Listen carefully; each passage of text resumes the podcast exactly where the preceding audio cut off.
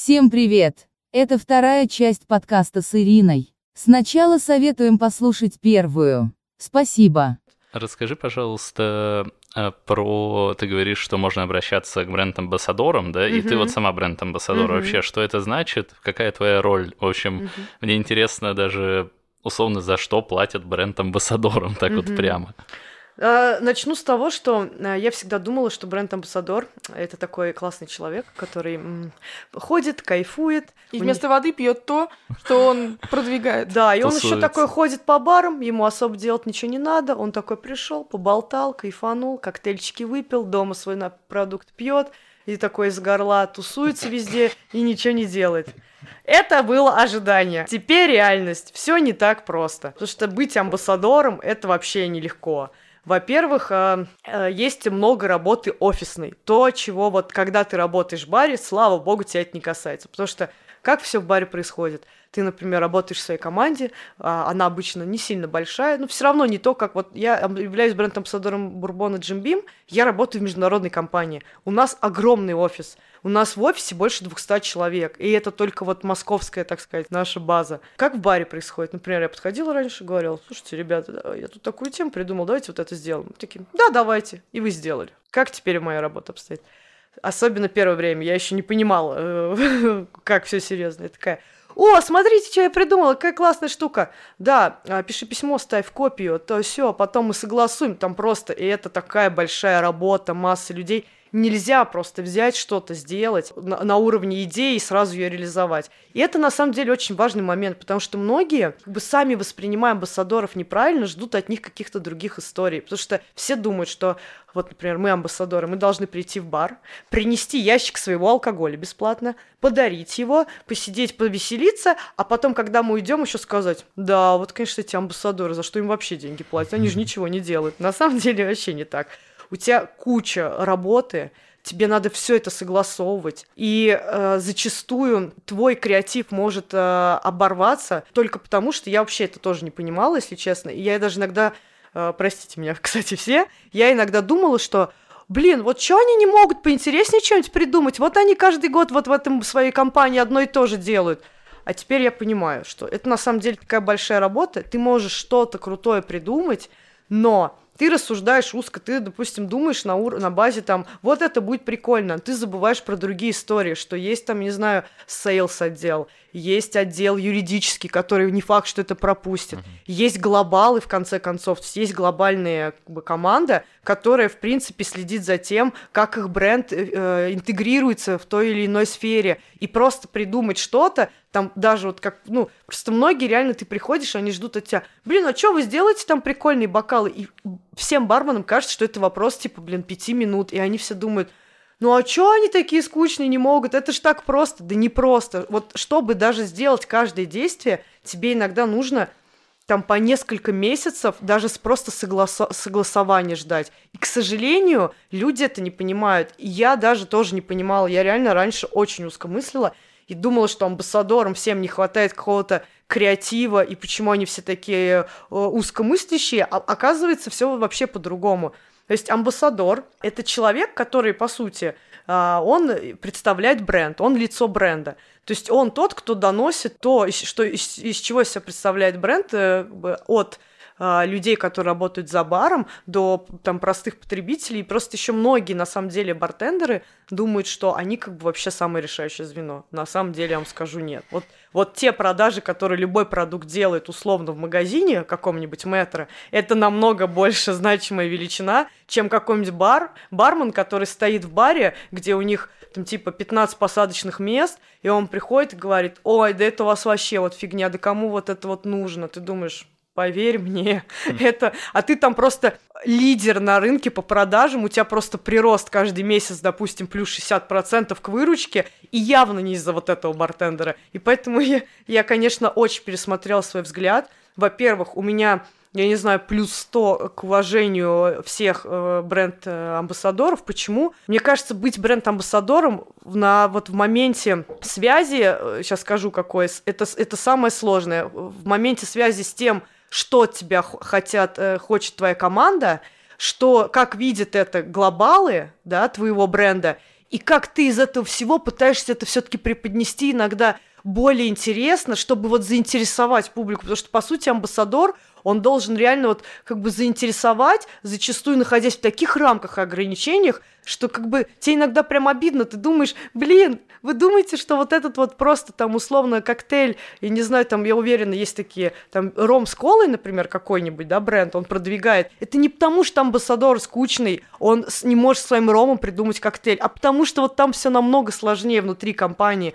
И я, как бы, вот даже извиняюсь, потому что раньше я работал за баром, и я всегда думала, что, блин, чуваки, вот вы, вы а бренд-амбассадор, вы что, нормально коктейль не можете придумать? А он, может быть, придумал их тысячу, но просто ему сказали, но мы делаем вот, вот это. Как бы это такая, типа, То сложная... Есть, э, я правильно понимаю, есть контракты, да, какие-то у баров с какими-то, ну, вот алкогольными брендами. Какая вот именно линейная обязанность бренд-амбассадоров ты приходишь и говоришь, типа, введите вот этот коктейль на основе нашего... Ну, нет, тут на самом деле все не так работает, потому что, во-первых, то, какие контракты в заведениях, это все, они бывают супер разные. Внутренние договоренности любой компании, они везде разные, то есть как бы и тут э, амбассадор, он вообще никак не влияет на эту историю. У амбассадора, по сути, другие задачи. Амбассадор, как правило, должен больше внедрять, ну не внедрять, так сказать, рассказывать про свой продукт, чтобы люди понимали, что это. А, где-то там приготовить напитки, где-то, я не знаю, там создать что-то, придумать. То есть, а, Повышение амбасс... информированности, да? Как да, бы? то есть, угу. по сути, все вокруг э, продукта. То есть ты лицо определенного бренда, ты как бы вокруг него создаешь там любую историю. То есть, как бы чем больше у тебя креатива, чем, тем лучше, потому что есть а, в рамках компании у тебя какие-то опции, которые могут нести ограничения, потому что там есть видение на, на глобальном уровне, или есть там то, что бренд, он себя позиционирует определенно. Условно, если бренд а, допустим, вот как Джим Бим, да, а, он прям про вечеринки, и у нас и посыл Джим Бима это вот про вечеринки, про тусовки массовые, то навряд ли нас, допустим, увидишь э, в каком-нибудь сложном гастрономическом ужине с мишлен... мишленовским шеф-поваром. Это скорее позиционирование другого бренда. Ну, то есть, и вот в рамках вот этого всего. А все, что касается контрактов, договоренности, все это даже это та, не та коммуникация, которую ведет бренд-амбассадор. Мы больше те люди, которые много разговаривают, а, много создают, заинтересовывают, типа продвигают вы... свой продукт и то, как они видят его и адаптировано. То есть почему очень много бренд-амбассадоров, это как раз стараются, по крайней мере, брать людей, либо те, которые обязательно работали за баром, потому что они лучше понимают, как это устроено, либо вот как раз там, если ты много конкурсов выигрывал, все равно к таким людям больше э, присматриваются, предлагают. То есть мне на самом деле на протяжении там лет трех, вот до того, как я стала работать, мне постоянно предлагали быть амбассадором как, ну, чего-то, разные компании, я всегда отказывался, ну, то есть мне не хотелось. Вот сейчас у меня настал период, когда я поняла прям сама, что я хочу, потому что это новое такое для меня новая жизнь, это то, где я еще не была, и я понимаю, что тут очень много, где я могу развиться, чего мне вообще не хватает. То есть то, чего я в баре никогда не получу. Вот даже элементарно корпоративная этика. То есть раньше я, например, никогда не задумывалась, что я буду писать в день столько писем, что я буду их писать вот таким языком, каким я сейчас пишу их, да, очень красивым. То, что бармены вообще не знают. Я не знал, как устроен корпоративный мир, а, как работает, как работать в международной компании, вот э, дисциплины, как вести переговоры. Ну, то есть это вообще другой мир. Про творчество ли этот мир? Да, безусловно. Вот если быть э, на должности бренд-амбассадора, если ты не человек не творческий, не креативный, то как бы у тебя даже, мне кажется, бренд уже будет ассоциироваться с таким, потому что тут, как бы в баре ты можешь... В бар, на самом деле, он в этом плане хуже тем, что ты зачастую ограничен. Например, что в баре ты можешь креативного? Ну, ты максимум новое меню сделаешь, по факту. Потому что ты даже стены не поменяешь условно. То есть ты не можешь пойти за свой счет сделать ремонт и переделать концепцию бара. Даже если ты сделаешь это, то ты либо совладелец, у тебя есть лишние бабки, как бы, и, и все на этом. Когда ты работаешь в компании, ты можешь устраивать такие перформансы, ты можешь просто прийти и сказать, ребята, есть такая-то площадка, давайте сделаем мероприятие. Ты можешь сказать, слушайте, давайте вот такие костюмы сошьем с таким-то брендом, сделаем коллаборацию, и вот на эту вечеринку пойдем. Ты придешь и скажешь, дайте стаканы вот такие. Да, возможно, процесс будет, но ты можешь это реализовать. Мы сейчас такие проекты делаем, которые я бы никогда просто барменом, если была, не сделала. Открылся корнер, например, на «Вокруг света», который мы сделали полностью, как будто ты на посадочной, то есть ты заходишь как будто в самолет.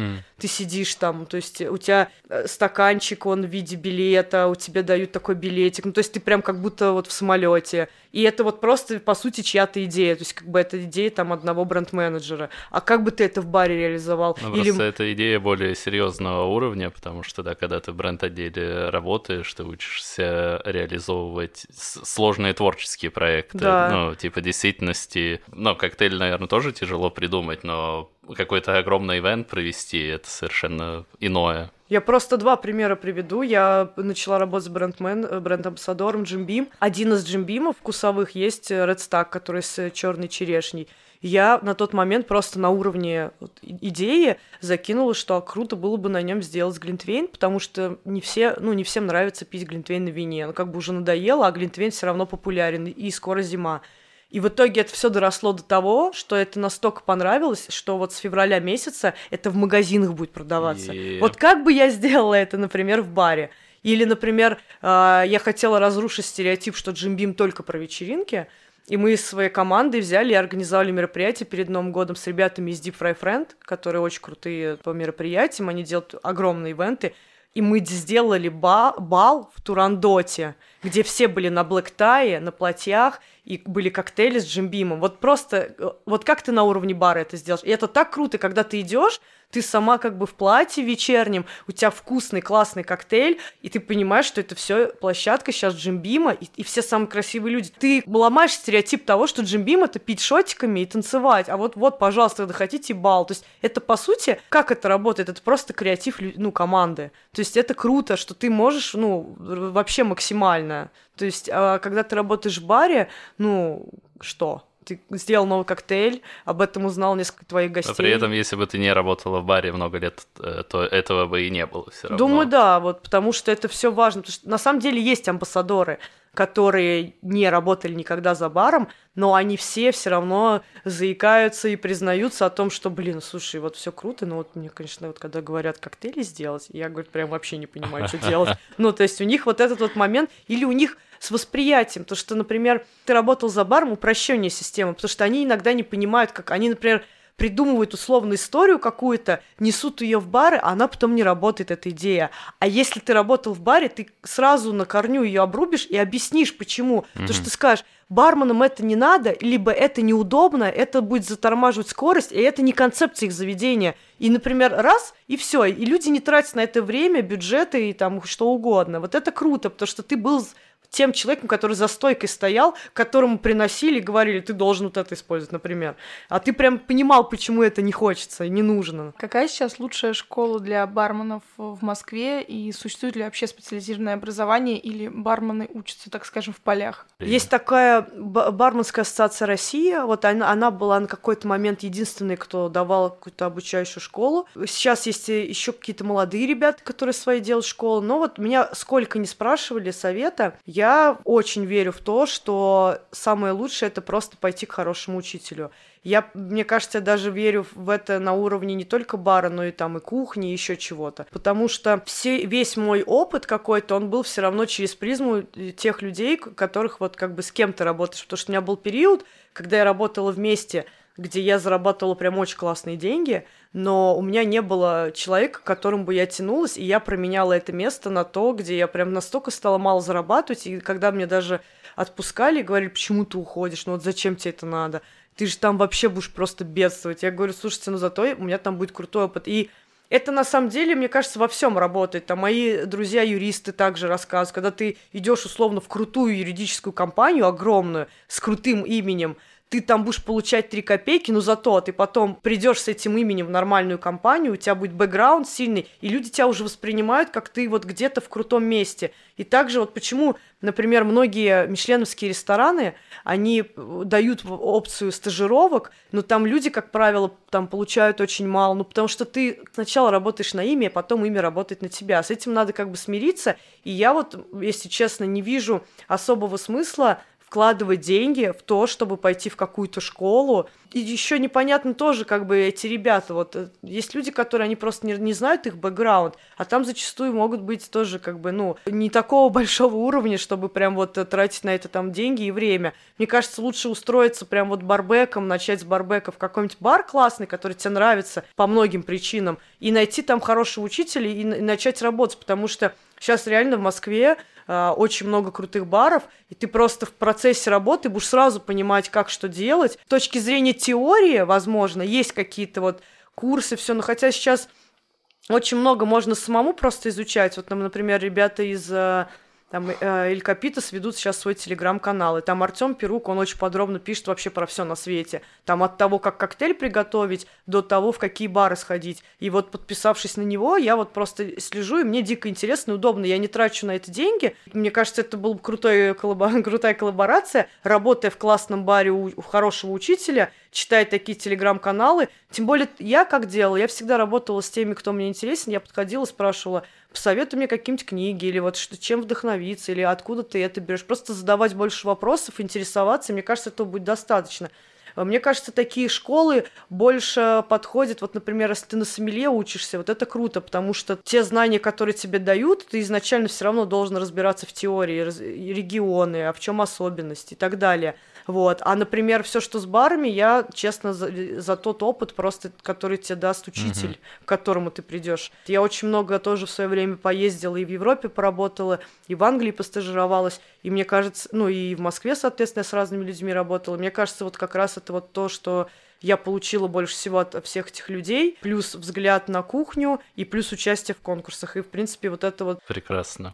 А что за такая диковинная наука, миксология, и где ей обучают? На самом деле, миксология, блин, я не знаю, это вот какой-то... Для меня это просто момент... Мне кажется, что она существовала, Просто есть какой-то для меня как будто бы временный период, когда начали это активно как будто бы отделять, выводить ее в отдельный какой-то ранг, хотя по сути что? Что это? Это там условно про смешивание напитков, да, про приготовление напитков. Да, там можно использовать разные техники, ингредиенты, но в общем, если сказать, что это, это смешивание напитка, оно как бы было всегда со времен сухого закона, там и как бы просто раньше, мне кажется, люди не стояли за баром и не говорили, я миксолог. Ну, меня вообще это пугает. Вот если человек говорит, у меня есть несколько пунктов, которые меня пугают. Это когда... Я астролог, я миксолог.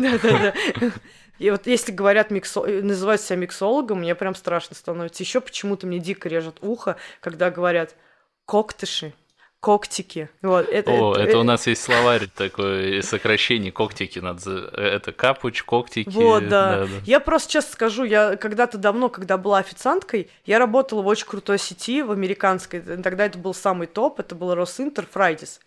И вот там у тебя есть прям такая школа, обучающая по сервису, по всему. И там есть такое правило... С него многие начинали, я так понимаю, в Москве. Да, да это, это, это прям самое лучшее с точки зрения сервиса. И там, прям на вот этих курсах мы постоянно повышали квалификацию, сдавали экзамены, то есть если ты не сдашь, тебя могли прям уволить. И это было очень крутой школой, и там прям было такое обязательное. Вот если ты, например, презентуешь блюдо, ну вот я потому что официанткой была, мне тогда обучали этому, у тебя был ряд запрещенных приемов. То есть, например, там от того, что ты когда подходишь и, и спрашиваешь, не используй частицу не, потому что там, допустим, не хотите еще? Нет. Ну, как бы, или там, вам повторить? Да. Ну, например.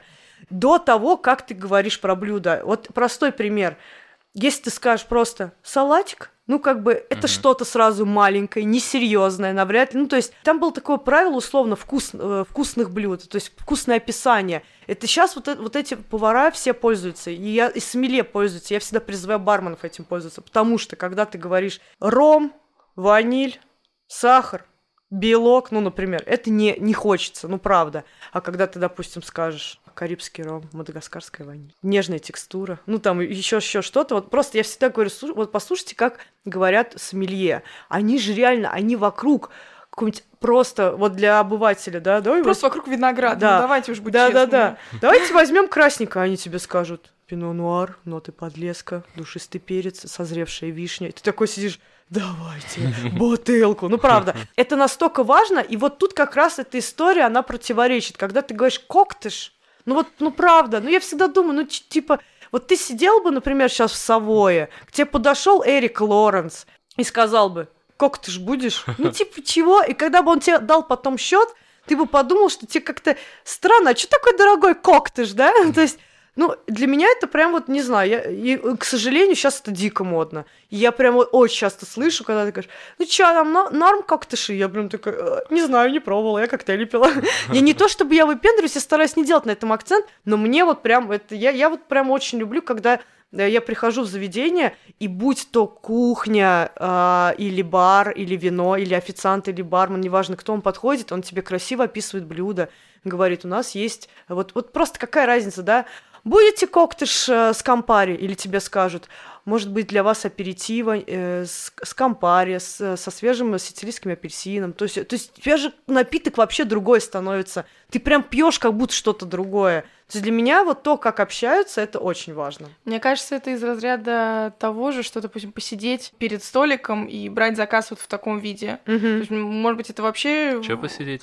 А, Ну, очень же часто бывает, э, либо это сейчас стало исчезать, потому что это поголовно стало в один момент популярным, когда в какой-то барчик, либо кафешку заходишь, и там э, садятся перед столиком, то с тобой официант, и так расслабленно, там вот он на картах вот так вот сидит и принимает у тебя заказ, типа Мгм. слишком по-дружественному, слишком, даже это не по-домашнему, это слишком как-то расслабленно. Мне кажется, это на самом деле из этой же серии, то, что это когда человек э, разговаривает с тобой слишком расслабленно, перед тобой садится, слишком небрежно, это на еду не настраивает. Мгм. Да. Это что-то, да, это из какой-то такой тусовки, но это не про еду, не про напитки, не про гастрономию. Да, я- у меня вот как раз был такой случай в Питере. Я пришла в заведение, я прям сама так предвкушала. Я просто люблю так сказать, эстетику. И вот я считаю, вот как говорят, театр начинается с вешалки. Вот для меня поход в бар или в ресторан, он вот... Ведь, по сути, каждый человек, он задает прям концепцию целого заведения. И общение — это очень важно, потому что люди, по сути, идут за ним.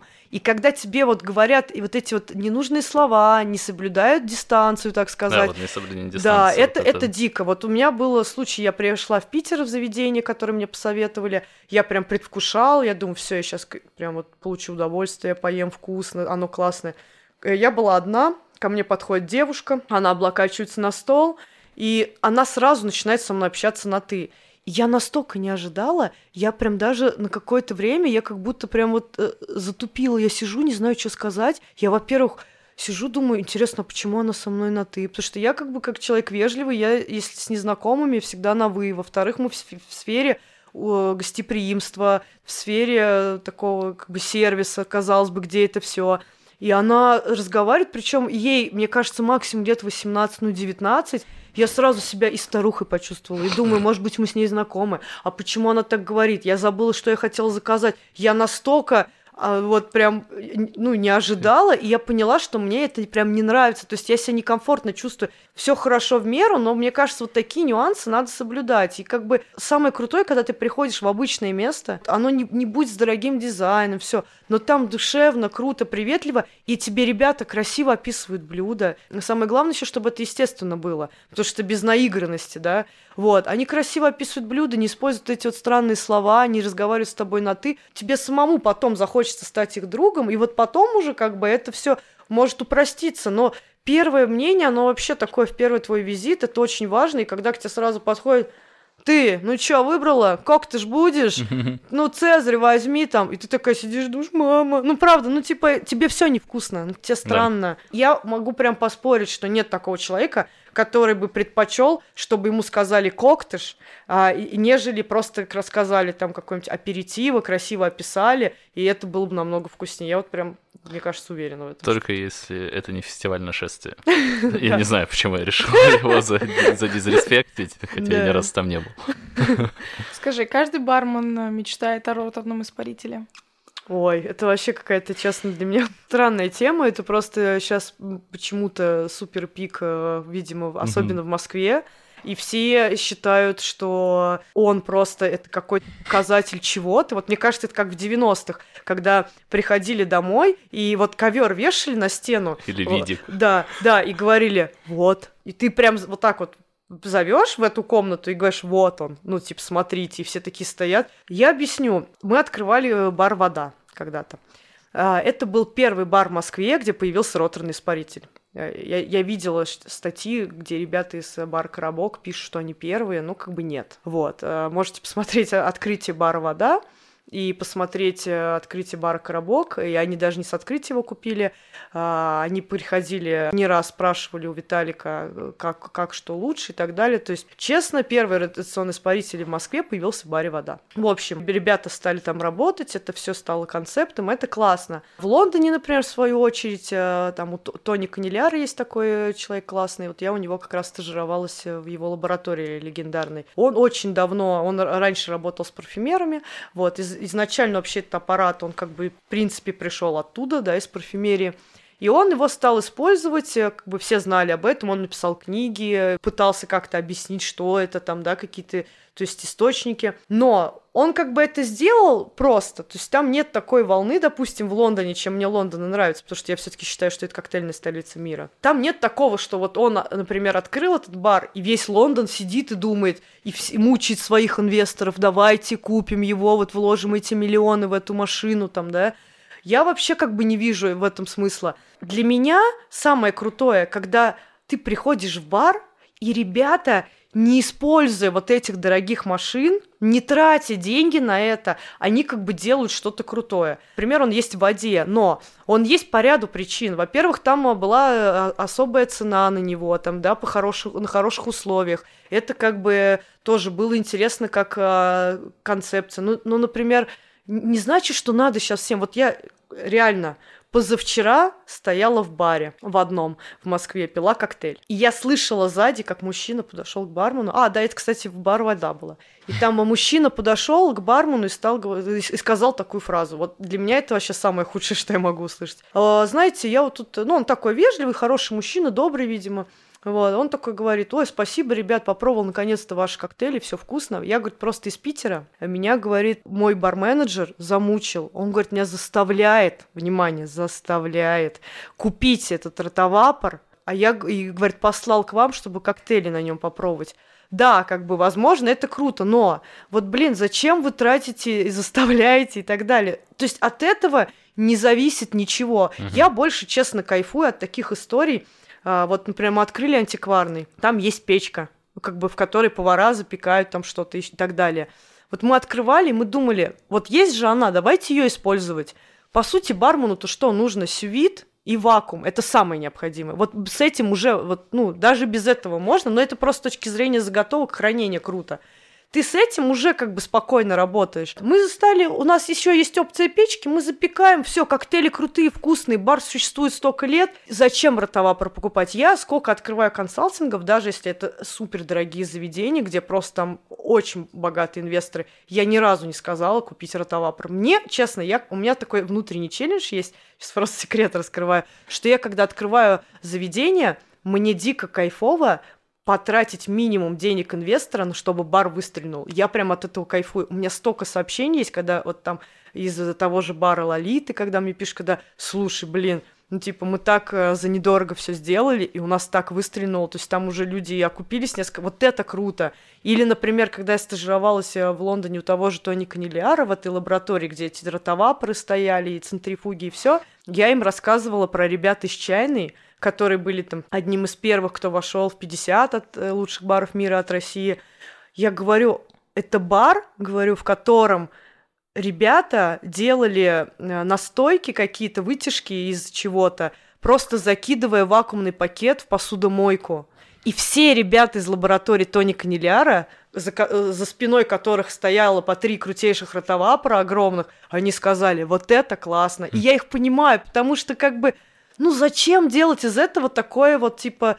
И самое ужасное, что есть места, которые просто, я реально очень много отзывов слышала, они этот ротовапор, значит, купили, они подходят к гостям, по полчаса им рассказывают, что вот это мы на этом выпарили, то на то. Гости в шоке, они сидят, они хотят просто уже выпить, они за это время уже пять коктейлей выпили, пообщались, они им это все часами там впаривают, и коктейль еще в итоге не всегда вкусный, что вот... И ты думаешь, стоит ли игра свеч? Ну нафиг вам тратить эти деньги? Это вот опять возвращаясь к тому, что крутой челлендж для всех, это когда ты из простого можешь вкусно сделать. Вот. Ну, то есть, когда ты вот приезжаешь на гастроли, ты взял, не знаю, там, или просто у тебя вот возьми сезонные ингредиенты И, не знаю, вот для меня самый крутой показатель это как бы классический коктейль, когда ты из трех ингредиентов, простых, доступных, можешь сделать вкусно. То есть вот в этом как раз крутая работа у бренд-амбассадоров, потому что у тебя бывает задача сделать коктейли, это называется off-trade в профессиональном языке. Бармены — это on-trade, это вот те, которые такие коктейльные истории, а off-trade — это, по сути, там все магазины, все обычные потребители не связанные. То есть, условно, тебе дают задание, сделай коктейль такой, допустим, с джимбимом, да, чтобы его мог приготовить каждый у себя дома, и чтобы каждый человек, зайдя в любой магазин, а это не, не должна быть азбука вкуса, где много всего, а это вот магнит возле дома, он мог найти люб- все эти ингредиенты и дома сам приготовить. Вот это вот классный челлендж. Тут как раз ты раскрываешься, да, как бы тебе из этого всего mm-hmm. еще удивить чем-то а когда ты просто... Вот причем так обидно, что люди многие мучают своих инвесторов с этими ротовапорами, а это все покупают. Да, покупают, и потом это заведение через какое-то время закрывается, потому что там реально это все не факт, что нужно, особенно в каком-то там регионе. Это в лишние вложенные деньги, которые ты... Блин, вот лучше возьмите эти деньги и вложите в развитие себя, команды, бара. Лучше сделайте, не знаю, какие-нибудь гастроли, съездите на обучение, привезите себе кого-то, постажируйтесь где-то. Ну, правда, ну, сделайте что-то другое, там, я не знаю, какой-то свой продукт выпустите. Ну, ну просто подумайте по-другому. И самое удивительное, что после того, как я была в Лондоне, все, видимо, подумали, что я как бы тот человек, у которого вот реально на спине ротовапор набит, и я вот просто живу этим, не знаю, аппаратом. Меня стали звать на мастер-классы, и в конце, если я как бы про это, например, не рассказывала, и обязательно мне стали все спрашивать, ну расскажи, а вот какой лучше купить? А вот есть ли смысл жить без этого, есть ли жизнь без ротовапора, вот это все. Я реально была в шоке. Я всем приводила простой вот пример вот таких баров, как антикварный, когда все круто, все работает, все вкусно, ну не, ну я, я, если я там стажировалась, это не значит, что я вот прям за это. Вот простой пример. А, есть бар «Вода», э, который был первый, да, в Москве а есть э, их же бар Веладора. Ну что, люди приходят в Веладору, они там обламываются, или есть там Элькапитас крутейшие, да, которые как бы входят в 50, а у них дико вкусно, они делают, тут, они берут и делают просто э, твист иногда на простую классическую маргариту, добавляют туда другую, кру, там какую-нибудь крусту и еще какой-то ингредиент. Ты приходишь в Элькапитас, пьешь, думаешь, как вкусно. А ведь они, блин, а вот там они просто вот такой-то сделали сок или фреш добавили, крусту такую. И я вот от такого кайфую. Они не стали, типа, вставить этот ротовапор. И они вошли в 50 без ротовапора. Ну, ребята, ну, правда. Кстати, ну, то есть... Велодора One Love мы открыли только в этом году для себя. И бар, бар вода, кстати, тоже э, очень круто. Единственное место пока что, где было настолько ненавязчивое обслуживание, которое а, ребята, кажется, нам порекомендовали какой-то коктейль, а Даше не понравился, они его заменили просто вообще без какого-то... Ну вот, да. Потому что меня вообще смущают места без меню, и меня напрягает, что не всегда корректно с этим угу. э, играют. То есть, ну, тебе может не понравиться, но типа там ну, мы там передадим на кухню или что, ну, ну да, на бар. Да, да, да, да. В общем, бар вода и Велодора это просто uh, must visit. Да, и Подвод... такой заключающий вопрос. Подскажи, где-то сейчас тебя вообще можно застать за барной стойкой или уже все? Я последние два года до того, как стала вот э, амбассадором, я амбассадором не знаю, с сентября, по-моему, работаю, то есть не так давно. До этого я два или три года работала просто на ИП, то есть я не стояла за стойкой. Вот после Санта Спирита, собственно, я перестала стоять. И э, я просто открывала проекты, запускала, как бы, и все. То есть, если с, с, э, на уровне гест-бартендингов там я бываю, но не так часто. Вот. Но я, честно, я решила просто отойти от этого, что, как бы мне не, не очень нравится по разным причинам работать в ночь.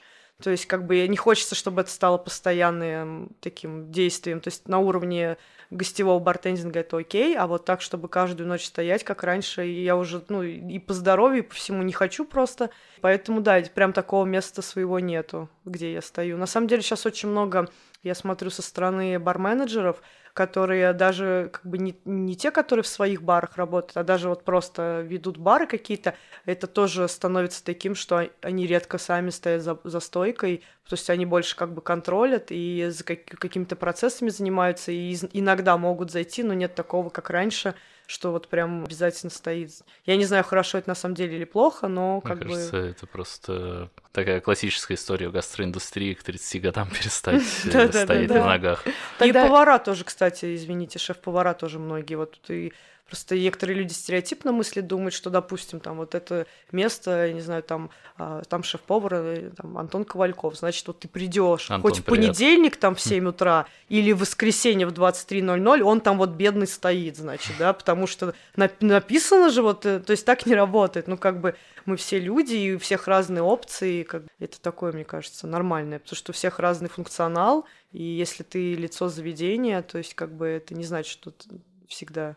Хотя есть такие места, где это прям вот э, держится, это круто на самом деле. Были Нет, мысли- это круто, если искренне человек сам этого хочет, Да, и он кайфует от этого, а не вынужденно из себя это вымучивает. Были мысли об открытии своего заведения или пока абсолютно комфортно консультировать, и это супер У меня такая просто история, что у меня не было, скорее всего, такого прям, как сказать... Я, например, была совладельцем бара Санта Спирита. В конце случилось просто такое, что я в Москве это зачастую очень э, сложно, может быть, во всей России, но в Москве точно, потому что зачастую у тебя с, партнер, э, с партнерами расходятся какие-то идеи. Ты всегда стараешься более имиджевую какую-то историю сделать, душевную и концептуальную, а так или иначе все хотят уйти в какую-то коммерцию. Э, Я даже когда была барменом, я вот работала в заведении в классном, там была история такая, что мы не всех пускаем, у нас вот все такое красивое, аккуратное и так далее, и там через год заведение просто э, говорят, что там запускай всех, там, не знаю, ставь кальяны, разрешай все, если дерутся, ничего страшного. То есть и, и ты как бы уже не кайфуешь. И зачастую в бизнесе так часто бывает, то есть очень сложно найти человека, то есть как бы одной нереально открыть, да, особенно в Москве, это даже немножко уже и страшно, потому что очень большие статьи расходов от э, зарплатного фонда до аренды, даже просто чтобы найти помещение, то есть вот это как бы очень сложно. У меня был период, когда я прям очень жестко поняла, там я приезжаешь в какой-нибудь регион, читаешь мастер-класс, и к тебе подходят и говорят, слушайте, ну мы так мечтаем открыть свое место, вот может нам в Москву приехать? Я говорю, так, стойте.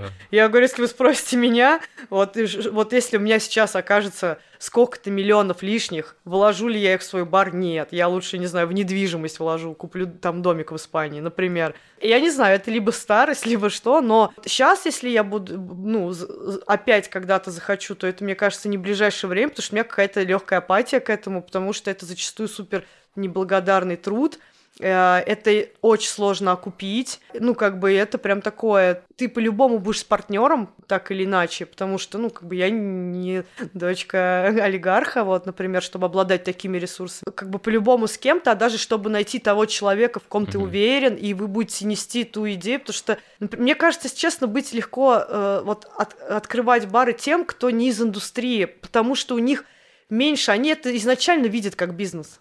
То есть мне кажется, да. Либо они, э, как бы часто бывает такое, о, знаете, э, там, например, тебя нанимают как консультанта, тебе говорят, ну, у меня там муж, он вот банкир, и я там не работаю, мне скучно, он мне сказал. Я думал сначала салон красоты открыть. Он говорит, ну, открой там, ты же с подружками сидишь, вот бар открой. Вот таким людям им легче, они как бы по-другому смотрят. Ты им говоришь, давайте подешевле вот сделаем, я не знаю, зачем вам, не знаю, стена из э, там конского волоса Louis Vuitton. Ну, правда, можно просто красиво сделать. Да не, я хочу, мне нравится. Ну, типа, вот Мгм. им, возможно, легче. А когда ты, ты такой всю жизнь сам там работал, из официанта вышел, и ты как бы на это место смотришь, ты, во-первых, мне кажется, ты сразу м, зачастую минимум начнешь уже жить без этого места, потому что тебе захочется контролировать все процессы, а, ты по-другому относишься, ты трясешься над этим, потом ты переживаешь, и ты не можешь, как они, рассудить, прийти в какой-то момент сказать, слушай, а может пофиг, сделаем тут бизнес-ланч, кальяны поставим, зато бабок заработаем. И второй Да. бы партнер сказал такой же, например, не из индустрии. Да, давай, зато там заработать. А ты же будешь бить себя в грудь. Как так? У нас тут концепт, да мы коктейльный бар, да я там... Вот, то есть в этом плане мне, мне как бы было сложно. То да, есть... мне кажется, так э, я вообще считаю более честно открывать такие уникальные концепции, когда у тебя есть уже огромный там приток денег, и ты можешь типа на тебя это не убьет. Да, это вот лучше всего, если твой партнер, он, ну, как бы это грустно не звучало, он, если вот именно мы берем такой условно какой-то камерный, такой красивый, концептуальный бар имиджевый, то лучше, чтобы твой партнер, он рассматривал это не, не как доход, потому что по факту такие места, они не про это. То есть лучше бы, чтобы он просто хотел, чтобы это было такое классное душевное место, и вот и кайфовать. Угу. Если вы хотите что-то для бизнеса, то это должно быть другая концепция. Это сто процентов, это проверено уже, то есть, ну, и это вот как бы очень важный момент, то, что многие не понимают, и бармены многие пишут, даже там спрашивают совета, они говорят, слушай, ну я вот там придумал, вот мы сейчас откроем, как бы, и ты такой, ну, он там, я ищу инвестора, и ты понимаешь, что вот потом может случиться так, угу. что его просто идея, она на корню будет вся... Тут можно, да, привести пример, бар, дорогая, я перезвоню, который вот прямой, прямая кэш-машина. Угу. Ну, то есть там нет ничего какого-то концептуального, уникального, да, и там, я не знаю, насколько может в реальности приносить хороший доход, какой-то ощутимый для всех партнеров, там бар вода или бар Велодор, ну, без Да, это вот есть простой пример, места, которые будут жить вечно, это если взять вот а, например, какой-нибудь бар «Гадкий койот». Вот мы mm-hmm. все понимаем, что, вот, ну, честно, от адом там, да, mm-hmm. от, мне кажется, от качества коктейлей там до всего, но просто вот один раз мне давным-давно один человек, ресторатор классный, он сказал такую фразу, хочешь делать бизнес хорошо, делай его для бедных. Даже если вот просто узко посмотреть, вот сколько человек в Москве может найтись, ну, найдется каждый, э, не знаю, вечер те, которые вот оценят такие места, как, я не знаю, там, антикварные, чайные, барбада, такие классные, атмосферные, камерные, это просто очень маленькое количество. А те, которые просто со всех э, станций метро,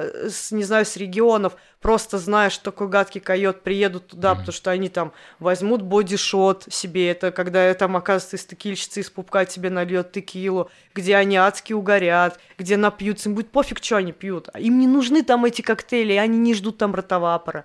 Вот, но этих людей больше, их больше, ну, как бы это так же, как там с рестораном, то есть чаще всего в какую-нибудь сетевуху, да, вот э, каких-нибудь, почему там, я не знаю, шоколадниц их там миллиард, а там каких-нибудь гастрономических ресторанов там, да, их меньше, потому что это все как бы понятнее, таких людей больше, ну, типа, не, не, не все пойдут есть э, из пуму, из чего-то, да, все хотят пюре с котлетками, и таких людей больше, но это факт, как бы, да, и также с барами, Поэтому я и говорю, что чем у тебя такое а, атмосферные крутые места, они больше про э, как бы не про коммерцию, это такой имидж и классное душевное место. Но самое главное, чтобы партнеры понимали, потому что mm-hmm. я часто видела ситуации, когда сначала мы все хотим, да, прикольно, а потом просто к ребятам начинают ходить трясти их и говорить там, а там какой-нибудь, не знаю, там бармен открыл им это место, все, и там, когда, когда, когда мы это все, ты говоришь, ну я же вам сразу говорил, что окупаемость, а что, сейчас раз место закрылось, да, и как бы тебе жалко, оно было прикольное,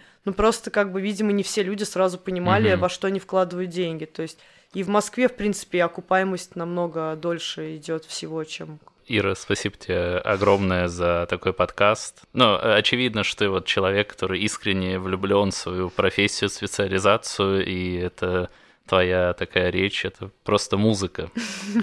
Спасибо. Вам спасибо. Спасибо, да. Мы, правда, успели задать не все вопросы, которые хотели, но такое, к сожалению, бывает. Мы просто не думали, что настолько, ну, с тобой просто даже интересно будет задавать вопросы какие-то по ходу дела. Прям спасибо. Да, спасибо, спасибо вам большое. Всем пока. Всё, всем пока. пока.